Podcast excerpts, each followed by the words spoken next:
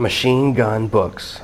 How to crank out books like a machine gun on today's episode. Today's episode is brought to you by ConvertKit. To find out how ConvertKit can help you grow your business, save money, and increase your relationship with your email list, head over to servenomaster.com backslash ConvertKit right now. Are you tired of dealing with your boss? Do you feel underpaid and underappreciated? If you want to make it online, fire your boss and start living your retirement dreams now, then you've come to the right place. Welcome to Serve No Master Podcast, where you'll learn how to open new revenue streams and make money while you sleep. Presented live from a tropical island in the South Pacific by best selling author Jonathan Green. Now, here's your host. Today, I want to talk about something really special, which is acceleration.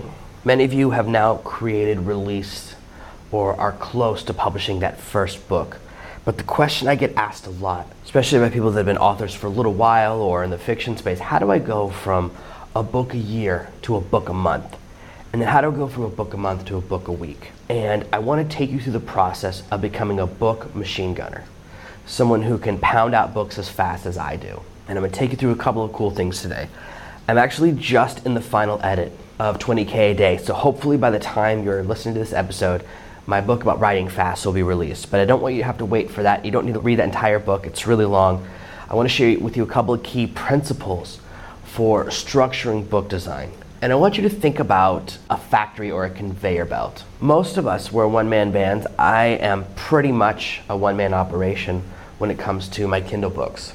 And if I try to build an entire book, then the next book, then the next book. It's very slow. So the process is coming up with the idea, writing the outline, writing the rough draft, editing the rough draft, creating the final draft, running it through Grammarly, sending it to an editor, creating the cover, uploading to Kindle, creating the paperback formatted version, creating the paperback cover, uploading to CreateSpace, putting the book on ACX to find an audiobook reader, to find a voice for my book, approving that reader, sending them the version that I want them to read, waiting for that process, going through all of that. So if I do each of those steps linearly, it sounds like a lot, it takes a really long time.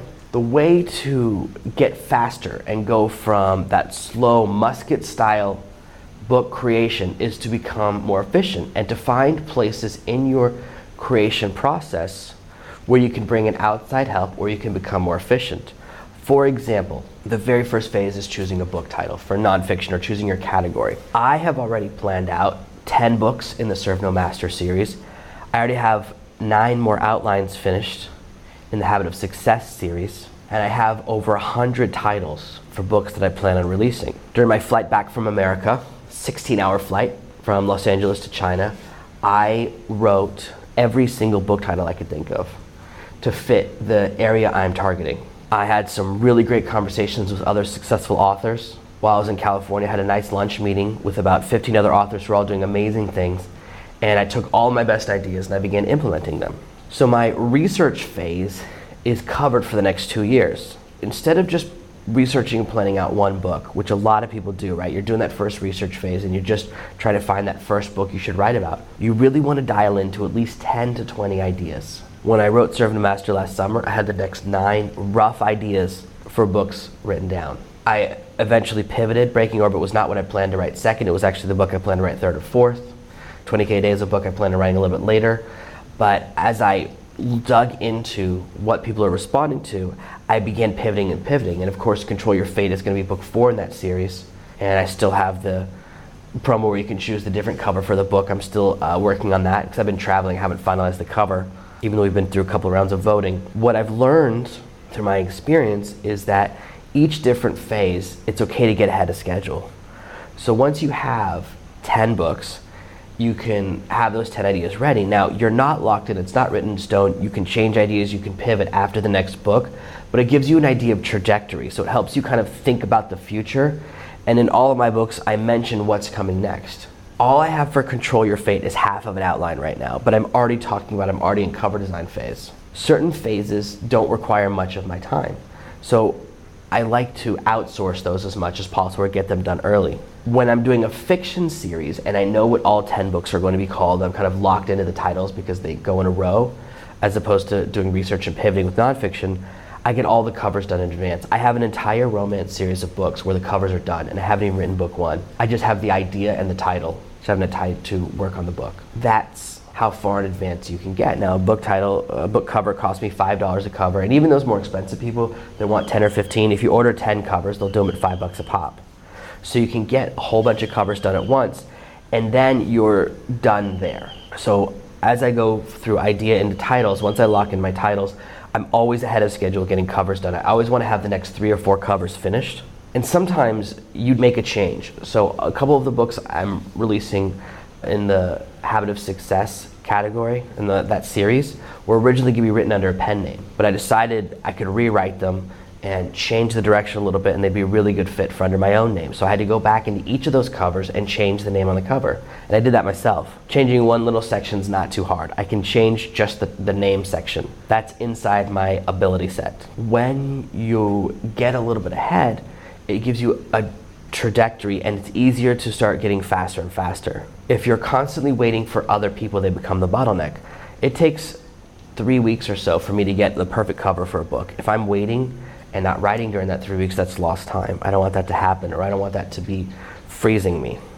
So I begin to layer the parts of the process. Any part that's not me, I send out to someone else as quickly as possible. So the cover design, once you have the title done, you can start the cover design, and then you can begin working on the outline. Now, you might not be a very good researcher.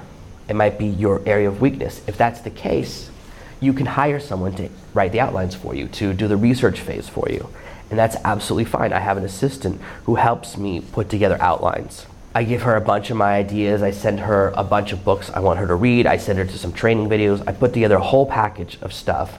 And I say, go through all this material, find the best stuff, and help me write that first table of contents based on that.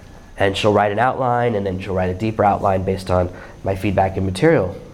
So I don't do a lot of my own outlining anymore. Now, what happens is that her outline ends up being probably 40% of the final outline, but that's still a big help to me. She gives me a structure and a shape for the book, and then I go in and go, okay, this is a really good structure. Here's what I want to add. Here's the here's the Jonathan magic. Here's the sections I want to add to the book. Here's how I want to tweak it. And sometimes she'll have entire sections that I just delete because I don't like them at all, or they don't fit my brand, or they're things that I don't agree with.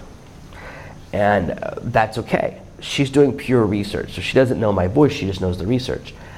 That means that while I'm writing 20k a day, she can be researching Control Your Fate. As soon as that's done, she can be researching Kill Sniper. So she researches books and products I'm creating.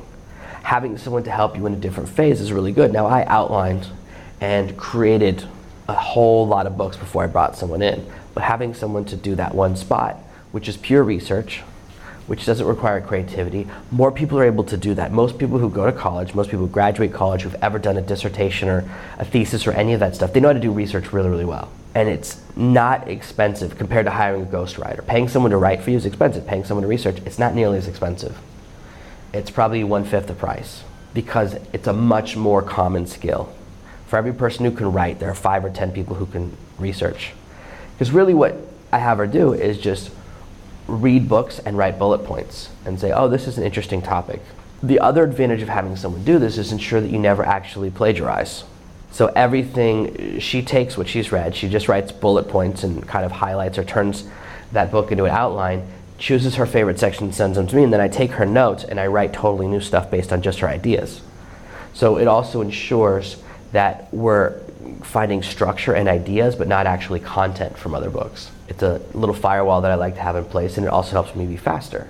So we can have someone working on the covers at the same time as someone else is helping with the outlines, and you can even have a family member, a child, kid, you have a kid in high school, they can do outlining pretty well and help to put together ideas. So you can start to outsource or get help with the different phases, and even if you don't do that, what you can do is once you have your next 10 book titles, create your 10 table contents. So do them all at once because you're in table contents mind. You don't have to outsource it, you can do it this way. And this is what I've also done in the past. Before I brought on this assistant, I would have the mind maps for 10 or 15 books and products done so that I could just get that phase out of the way. See, each phase kind of activates a different part of your mind. There's the part of mind where you're researching and thinking of title. There's the part of your mind where you're researching choosing category. There's the part of mind where you're creating that table of contents. Then there's the part of your mind where you're doing deeper researching, kind of creating the deeper table of contents. And creating that final structure before you start writing. Each of those phases, you can do a bunch of books in a row, and it's actually way faster. So that way, you have your 10 outlines done. You can start writing book one. While you're writing book one in your series, the cover comes back and it's done. So now you have the cover and the outline and the table of contents for book one, and you're writing it. And while you're writing it, then the table of contents and the cover are done for book two before you finish book one. This means that as soon as you finish writing book one, you publish it and you can immediately start the next day writing book two. Now, what about the editing process? Great question. I like to, if I'm editing myself, work on something in between finishing writing the book and beginning the editing process. A really big mistake is to finish writing a book before lunch and right after lunch start editing it. You can't do that. It requires a very different mindset and it requires fresh eyes. One of the mistakes that I make a lot if I try to edit too soon is that I can't remember where sections are. I go, oh, did I already talk about this earlier in the book, or do I talk about it later and I'm remembering writing it rather than editing it? One of my big problems is that sometimes I want to write or talk about the same thing four or five times in a book. I'll forget that I talked about it and I'll re talk about it too many times. So I have to watch out for that, and that happens especially when my editing and writing are too close together. If you're having friends review the book, which I really recommend, you can send out copies of the first draft to five or ten people and just have them look at structure. Especially if you're in fiction, you go, hey, does this story sound interesting? Are there big plot points that are messed up? Are you compelled to follow the character? Before you dig into structure of paragraphs, before you dig into conversations, is the dialogue good? You start off just say, hey, let's look at the big picture. Is this story interesting? Is there any part of the story where you got confused? And while they're doing that, while they're reading it, which could make take a week, you could begin working on book two. You can begin working on something else, which is what I always do. Now, for me, sometimes I'll finish a book and I'll start working on a blog post. I'll start working on a bunch of podcast stuff. I'm way behind on some podcast stuff right now because I've been traveling and kind of with a whole bunch of stuff. I have a lot of work I need to do on my blog and website today. So, in between finishing a book and editing, I can do that kind of stuff. I'm still writing, but I'm working on other areas of the business. Now, if you're not doing a blog, and that's fine, obviously I recommend doing a blog, you don't have to. I like writing a blog post to cleanse the palate because it's writing about something different, and usually I can start and finish a blog post in a single day. Some of my blog posts are really long, like some of my reviews are 3,000, 5,000 words. They take a whole morning, that's okay. Because just working on that takes all my attention and helps me to reset how I think about the book. So it's really valuable to use that time efficiently. If you're doing one book at a time is a single unit, well, then the time between finishing the book and editing is wasted time because you have nothing to do. You're not in production. This is why we want to have different parts of the project going into place. Now, if you have an editor you're working with, or you have friends you're sending the book to, then you can send it out and things are happening while you're working on something else. Now, I go back and forth, like today, right now, to give you a snapshot of my life. I've just finished the final edit through Grammarly of the first, I think, four large sections of 20K a day. I just did them yesterday. So that's done. And I'm also halfway through writing Influencer Persuasion, the next book, Book Two, and Habit of Success. So I can either edit or write. I can go back and forth depending on what I do. I'm also working on writing a sales letter uh, for a customer, for a client I'm working with who I'm really excited about. So I can work on that. So I have three writing projects that are all big, that are all different. And by jumping between them, I can cleanse the palate. Now, what I don't do is do 10 minutes, 10 minutes, 10 minutes. What I'll do is edit a couple of sections of 20K a day. And then when I kind of feel tired of doing that, I'll jump in and really dig into the sales letter. And whenever I need to cleanse the palate, I can work on influence and persuasion. That's a really shorter project. That's something I can finish in a day or two. But it's like the le- it's the lowest priority on the tree. So that's why it's at the bottom. And, and then mixed in, I'll work on some blog posts or work on some podcast stuff, writing podcast descriptions. So I have all these things that I can work on. Because I have multiple things in development, if I get tired of one or if I hit a brick wall in one, sometimes when I'm writing a sales letter, I'll go, I hate this, or I'm stuck, or I don't like this section. And I hit a little bit of like emotional writer's block, like I'm not loving the story. And what I need to do is put it down and work on something else because when I come back and I'm refreshed, I'll see it the correct way. So oftentimes, space is an important part of my writing process. In fact, there was something I hated about this sales letter last week, and I was talking to my copywriting assistant about it. I said, I hate this section, this is garbage. I came back two days later, I go, actually, it's really good.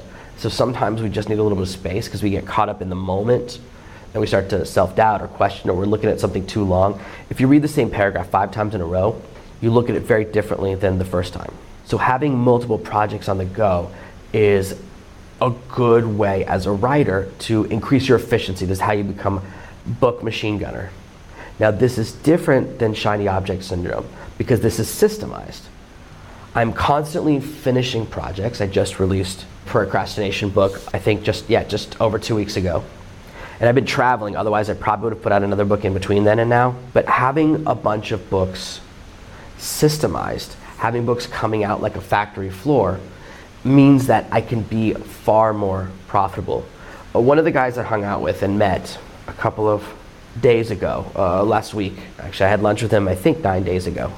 time flies when you jump time zones. He is a really great author. He's a very interesting guy because he just has a huge number of books on Amazon. He's over 50 books. He's a real expert in the time efficiency space. I forget the specific name for it, but he writes all about getting things done and being efficient and using different software to be fast and a bunch of other stuff as well, and habits and habit creation and how to be healthy.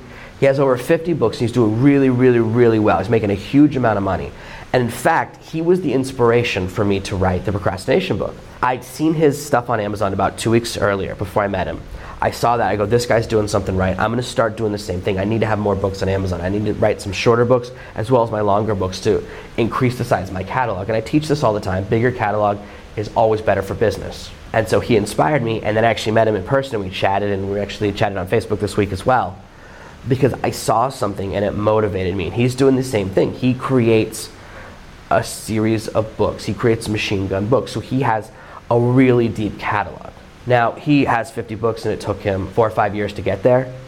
And I want to get to 50 books in less than a year, so I'm, I'm faster, but he's also doing a lot of things right, okay? I'm really impressed with that area of his business. Now, there are other areas of my business where I'm doing better, but I can admit when I see someone doing something really good and it inspires me. The deeper your catalog, the more successful you can be on Amazon. Speed to book equals speed to profits. I talk about this in a lot of my courses, and I realized I got behind schedule with 20K a day because I dictated the whole book and I kind of ran into some different challenges that I've since overcome.